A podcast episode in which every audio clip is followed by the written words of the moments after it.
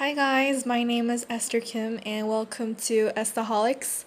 I hope you enjoy this episode of my podcast and stay tuned.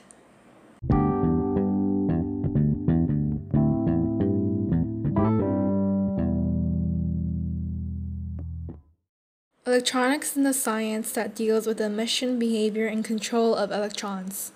More specifically, electrons de- deals with the movements of electrons through a vacuum, a gas, or a semiconductor.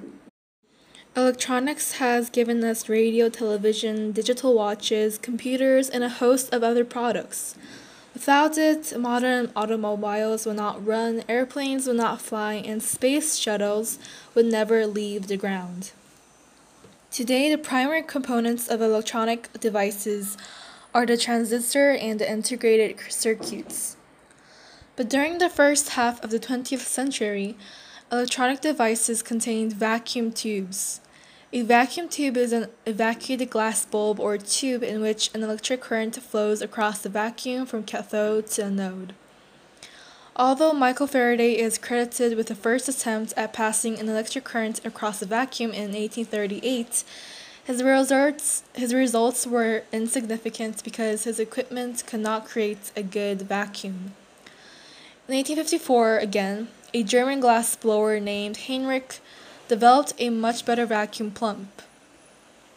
With the aid of a German physicist, Julius Plücker, Geissler developed the Geissler tube an evacuated glass tube with electrodes built into each end. When a high voltage electric current was connected to the electrodes of a Geissler tube, the current passed through the vacuum to complete the circuit. It was soon discovered that if certain low pressure, non flammable glasses were placed inside the tube, the electric current caused the glasses to emit light. Neon gas in such a device, which is called a gas discharge tube, emits orange light, oxygen emits blue violet light, mercury vapor emits a blue green light, and carbon dioxide, dioxide emits a pale blue light. Today, gas discharge tubes, especially tubes containing neon, are used in advertising signs. Fluorescent lights are also called gas discharge tubes. During the 1860s, English chemist and physicist Sir William Crookes performed numerous experience with a modified tube.